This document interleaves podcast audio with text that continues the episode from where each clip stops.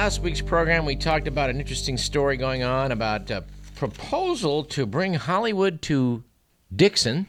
Apparently, a smooth talking, self described entertainment executive named Carissa Carpenter has got the good people in Dixon thinking that, uh, well, Robert De Niro, Nicole Kidman, why, they're sure to be stopping into the milk farm sometime soon.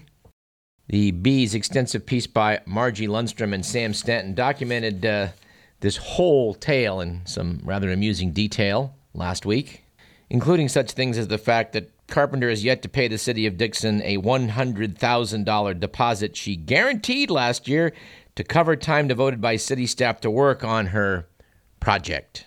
Dixon city manager said last April he was sure the money was going to show up any time.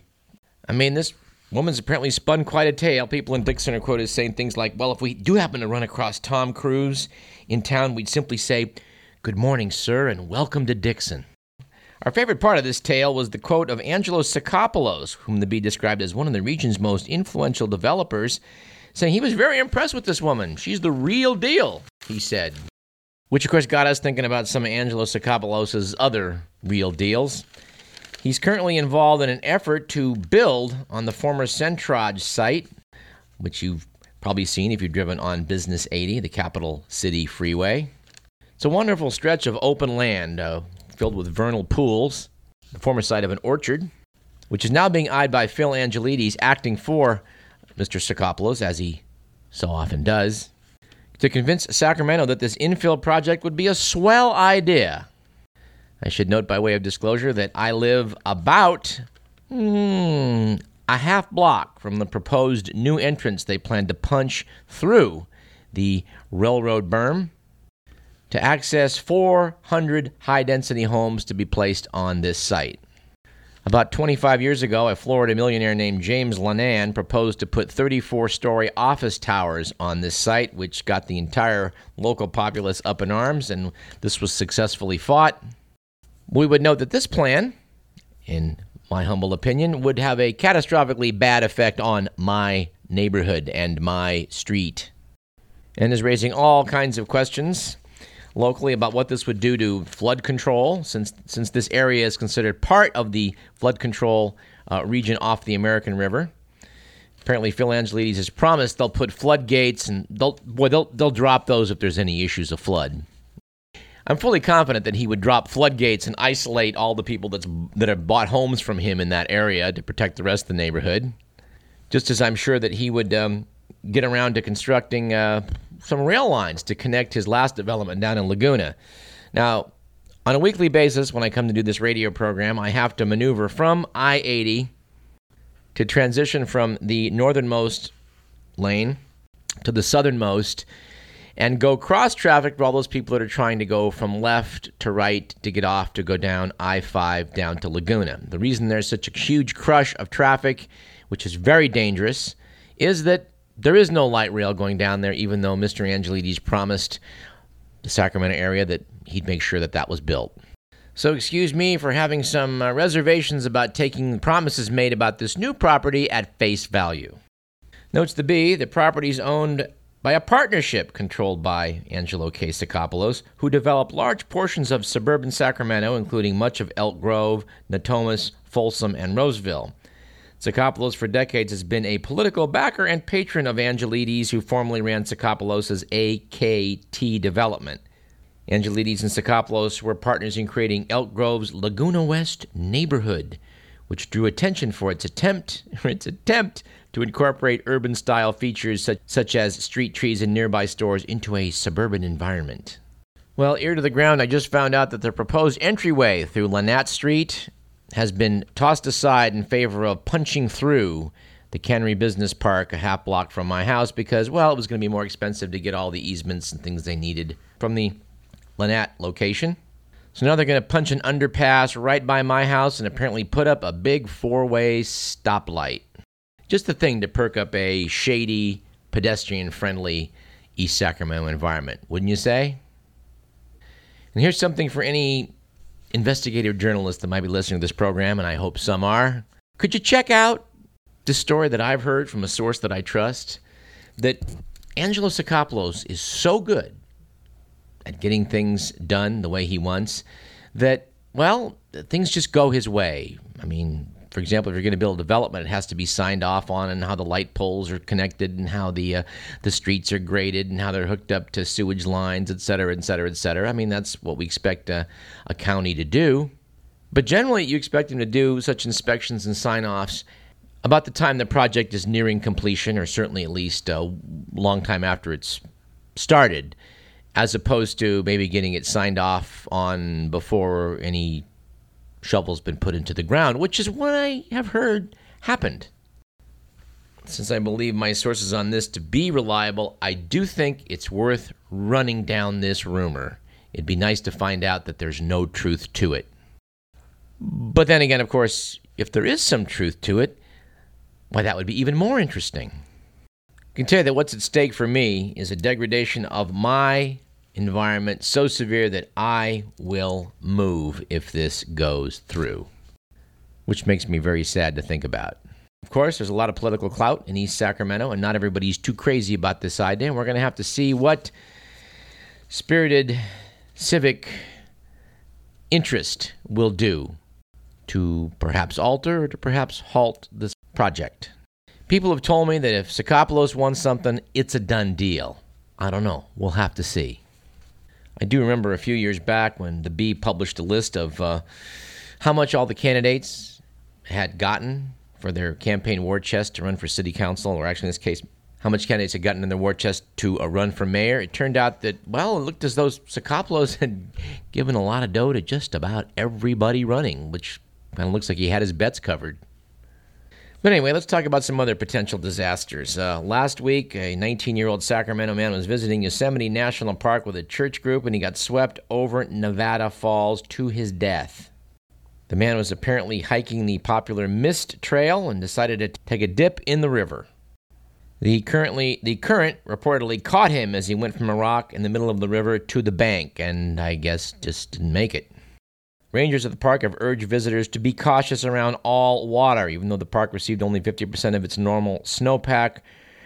Rivers in the park continue to run at high levels this time of year. Apparently, the Merced River above Nevada Falls was usually running at about 500 cubic feet per second.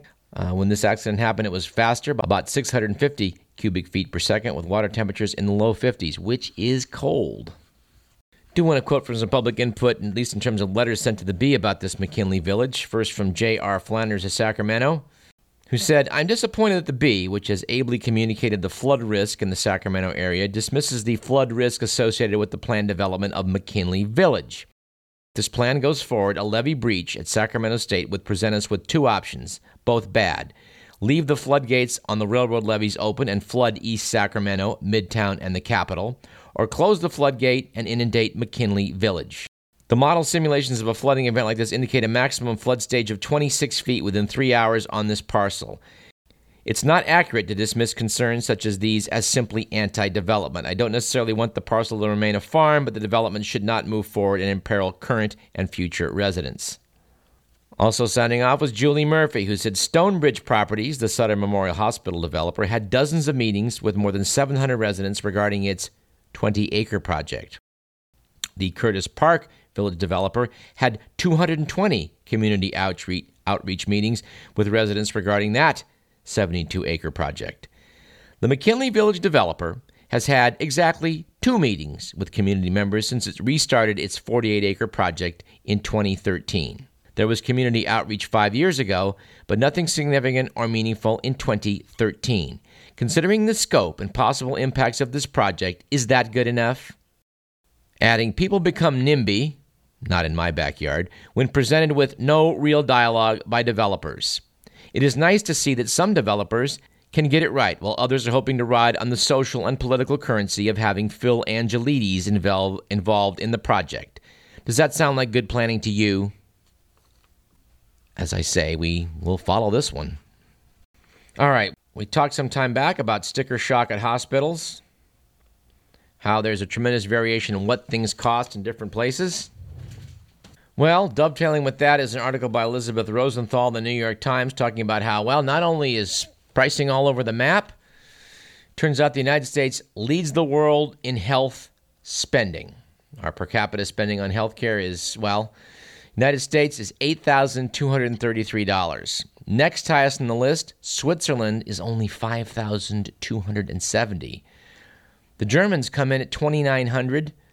South Korea, 2,035. Mexico is just 916. The subheadline to the piece notes that high U.S. prices are not reflected in patient care. The article goes on to note that um, a routine colonoscopy done in Long Island cost $6,385. That was fairly typical. The article cites um, comparable colonoscopy bills at, of $7,500 in New Hampshire, $9,100 in New York. One in North Carolina, they noted, cost 19,000, but that did include a surgical procedure of a polyp removal. But uh, the piece notes that the, the final tab to the consumer in each of these cases was $3,500. And even worse, in many other developed countries, a basic colonoscopy costs just a few hundred dollars and certainly well under a thousand dollars. They go on to note that Americans pay on the average about four times as much for a hip replacement as patients in Switzerland or France, and more than three times that as much for a cesarean section as those in New Zealand or Britain. The average price for Nasonex, a common nasal spray for allergies, $108 in the US, 21 bucks in Spain. And the costs of hospital stays here are about triple that in other developing countries. Why is this happening? Well, it ain't because doctors are getting rich, I can tell you that. It is because a combination of HMOs, big pharma, and above all else, insurance companies run the show in American medicine, and it's not being done to benefit either the patient or the practitioner. Of course, luckily, the piece notes that some people are starting to fight back. Uh, they note large employers have done so. Three years ago, Safeway realized it was paying between, I love this, between 848 and $5,984 for colonoscopies done in California and could find no link to the quality of service at those extremes. Piece by Rosenthal concludes noting, well, still though, the U.S. healthcare industry is nimble at protecting profits. Anyway, the piece concludes by noting that U.S. healthcare industry is nimble at protecting profits, and that's I think the understatement of the day. We will continue to follow this. Along with another reason that healthcare costs are out of control in America, well, the actions of our friendly faction of attorneys. As we talked about on last week's program, the consumer attorneys of California, representing trial lawyers, are paying thousands of dollars to put billboards up. Like one in West Sacramento saying, medical negligence kills. But a 38 year old law says Mia's life was worth only $250,000. Call your legislator. Piece by Jim Sanders in the Bee notes that Lisa Maas, executive director of Californians Allied for Patient Protection, notes that that cap on pain and suffering was enacted for a good reason to control out of control medical costs, dictated by what lawyers can extract from the situation. Our recent uh, vice presidential candidate John Edwards made quite a name for himself on the East Coast by cherry picking malpractice cases he could turn into million dollar settlements, of which he took a very large cut. And the lawyers are really at it this time. If lawmakers don't uh, alter this cap for pain and suffering, which in my opinion is a very smart idea, well, they're going to try and circulate an initiative in 2014. I can tell you this in my experience, these ambulance chaser lawyers are not interested in the public welfare. I did the disclaimer, right? Yes. Good. All right. Speaking of medicine and the law, we want to cite a piece by Dan Morain, senior editor for the Bee, talking about medical marijuana exams, how they were being conducted on Skype by 90 year old physician that would ask a few questions, and next thing you know, you have a cannabis recommendation. Does this show a few flaws in the system? Well, I, I suspect it does.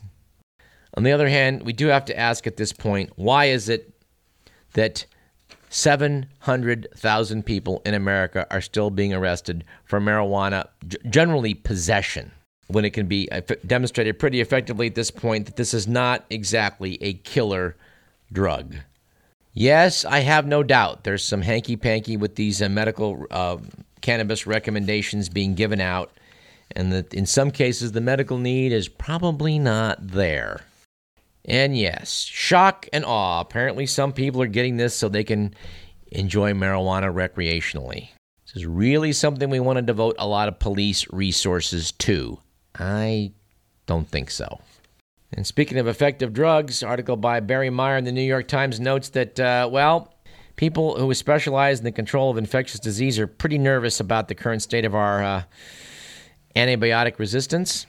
We've talked about this a lot on this program and have taken the stand that one of the most insane things we do, both in food production and veterinary medicine, is to put massive quantities of antibiotics into animal feed as a growth factor because for somewhat unclear reasons, it makes animals put meat on their bones that much more effectively. It's not being done because they have diseases they're treating, it's because it kills the bacteria in their gut that seems to make more nutrients available for the animal. This also is creating a problem with antibiotic resistance, which is bad to begin with.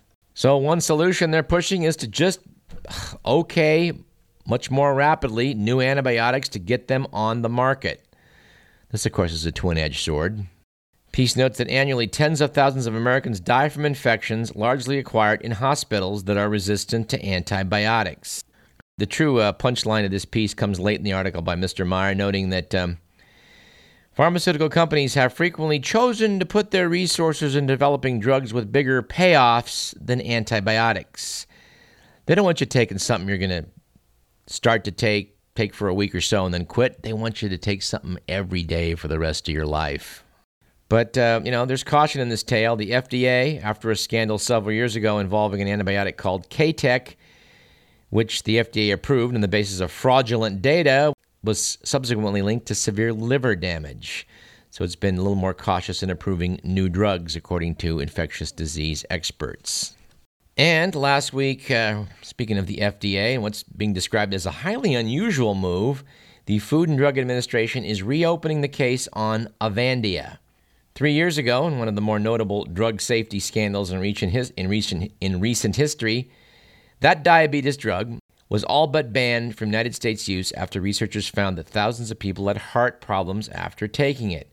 Today is considered the drug of last resort for diabetics who are so sick that a heart attack is worth the risk. In spite of all this, uh, GlaxoSmithKline is trying to get uh, limits on the drug's use lifted.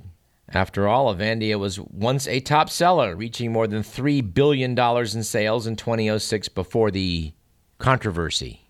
Critics of this, like Cleveland Clinic cardiologist Dr. Steven Nissen, say it's far too dangerous to use in diabetic treatment.